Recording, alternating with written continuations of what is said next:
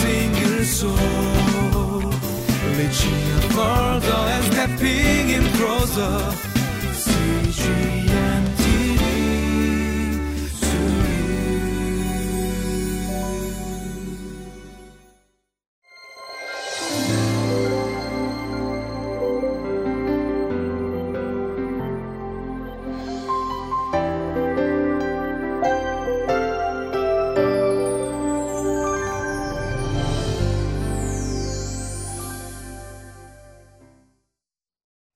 Hello, everyone. Welcome to Saturday, October 12th edition of Living Life.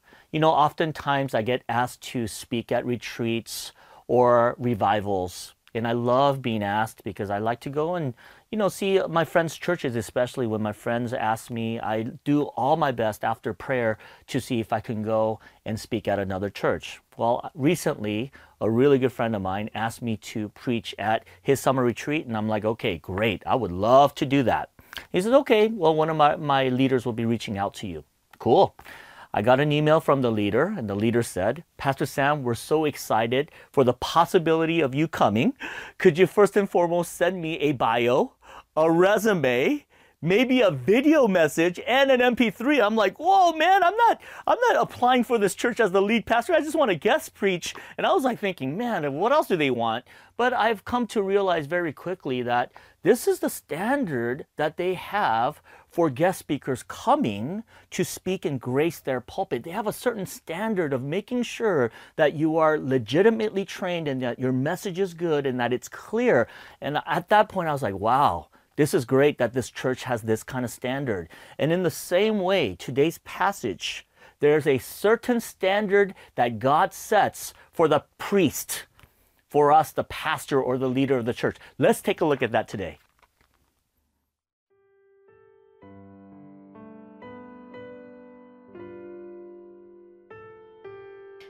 Leviticus chapter 21, verses 10 through 24. The high priest, the one among his brothers, who has had the anointing oil poured on his head, and who has been ordained to wear the priestly garments, must not let his hair become unkempt or tear his clothes. He must not enter a place where there is a dead body. He must not make himself unclean even for his father or mother, nor leave the sanctuary of his God or desecrate it, because he has been dedicated by the anointing oil of his God. I am the Lord. The woman he marries must be a virgin. He must not marry a widow, a divorced woman, or a woman defiled by prostitution, but only a virgin from his own people, so that he will not defile his offspring among his people. I am the Lord who makes him holy. The Lord said to Moses, Say to Aaron, for the generations to come, none of your descendants who has a defect may come near to offer the food of his God.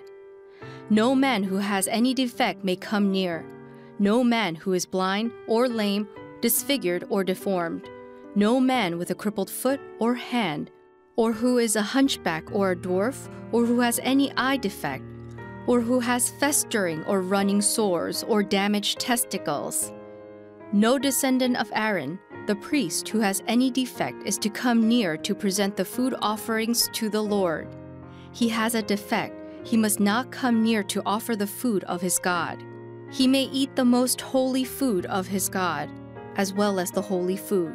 Yet because of his defect, he must not go near the curtain or approach the altar, and so desecrate my sanctuary. I am the Lord who makes them holy.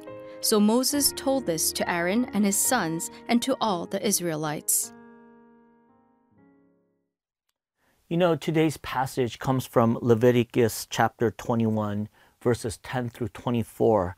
And at this point, God is speaking to Moses as he is setting up the priesthood, the Levitical priesthood, making sure that those priests who are representing God and letting the Israelites know these are the standards that God has for you to live. As God is setting these standards and holding the priest accountable to make sure that they speak on behalf of God, you know what God is doing? God is also putting a standard on the priests themselves, the leaders themselves. Isn't that interesting? Well, it has to be because these priests are those who are representing the Lord at the highest le- levels of leadership, correct? So, priests are very, very important. And I know that you just uh, read through this passage, but there's so many details and disciplines of how holy and set apart these priests ought to be, these leaders of Israel. Some of them, we don't even know why uh, some of the things that he is asking is so interesting. Um, to wear uh, certain things, their hair needs to be a certain way, their clothes need to be a certain way. I mean, all those these things have certain meanings of holiness and discipline. Sometimes we're like, man, the Lord goes to, through such specific details. Why? Why? Because God is so holy. He is so perfect he is so great and he is so detailed about his holiness. I think oftentimes we forget about that, how detailed God is. And why detail? Because God is a very thoughtful God. He desires us as not only priests, but also people to be mindful and thoughtful all the time of God's holiness. Isn't that cool? Isn't that interesting? And so he goes through all kinds of regulation and detail so that the leaders, the priests, could live out the highest standard of priest, priestliness, whether it's ethics or whether it is their priestly duties or whatever they do in their speech and their conduct, that they would represent God to the fullest. Now, I want to give you some uh, a little illustration to illustrate this. Do you guys all know about the FBI, the Federal Bureau of Investigation? They're the people who are supposed to protect the US of A, the United States of America, from terrorists, from people who are trying to come and damage this country, invade this country, and uh, threaten this country. Uh, they started in 1908, and here's a, a partial of their mission statement. The mission of FBI is to protect the United States against terrorist and foreign intelligence threats, to uphold and enforce the criminal laws of the U.S., and to provide leadership and criminal justice services to federal, state, municipal, and international agencies, so on and so forth. These people represent U.S. to protect the U.S. So they have to have the utmost of standards. You know what's very, really interesting though? Right? Is before they act upon any issue, do you know how many months, sometimes even years, they meticulously plan to make sure that everything that we do is perfect, that there is no flaw. They have that kind of attention to detail. Why? Because in the end, they represent the United States of America, which they say is so great. You know, it's, it takes that kind of work to uphold the standards of the country that they believe. Now, on top of that, do you know what it takes for you to be a uh, an FBI agent? You go through 23 weeks of initial initiation. There's like a pre-qualification stage where you, you take 23 weeks, they look over your resume, they look over uh, all kinds, they take, take, take a look at your background, they do every little thing. They dot their I's and cross their T's. They make sure they know you exactly as a person, psychologically, spiritually, all kinds of ways. And if that's not enough, after you pass that process, you go through one more year of investigation, one more year of training, and after all that is done, then you are accepted. Why? Why? Because you represent the United States of America, pastors, leaders of the church. Who do we represent? We represent the highest being of this universe.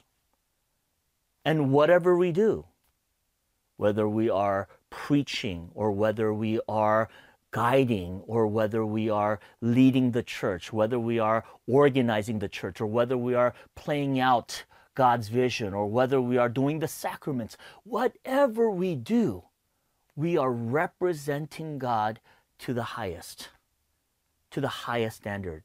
So, if you're a leader out there, if you're a pastor out there, that's the standard that God has for us. If you're a member of a church, please pray for pastors. Please really uh, just encourage us by encouraging us to set that, that standard that God has for every pastor and leader of the church.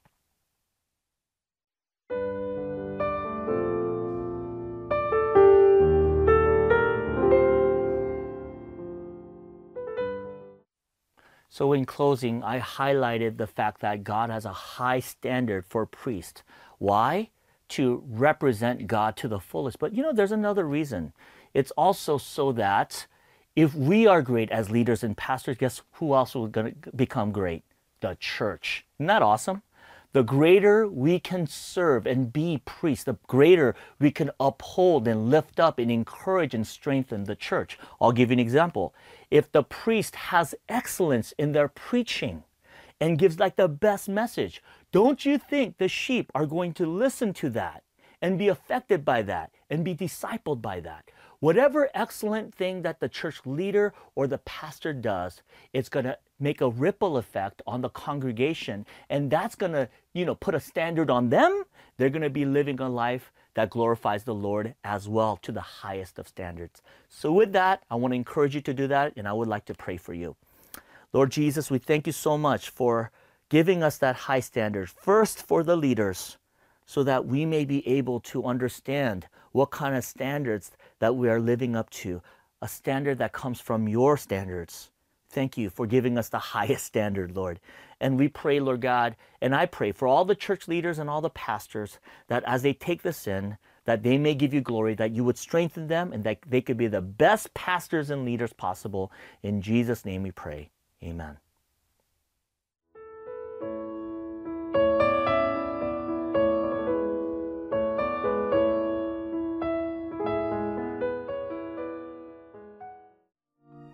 이 프로그램은 시청자 여러분의 소중한 후원으로 제작됩니다.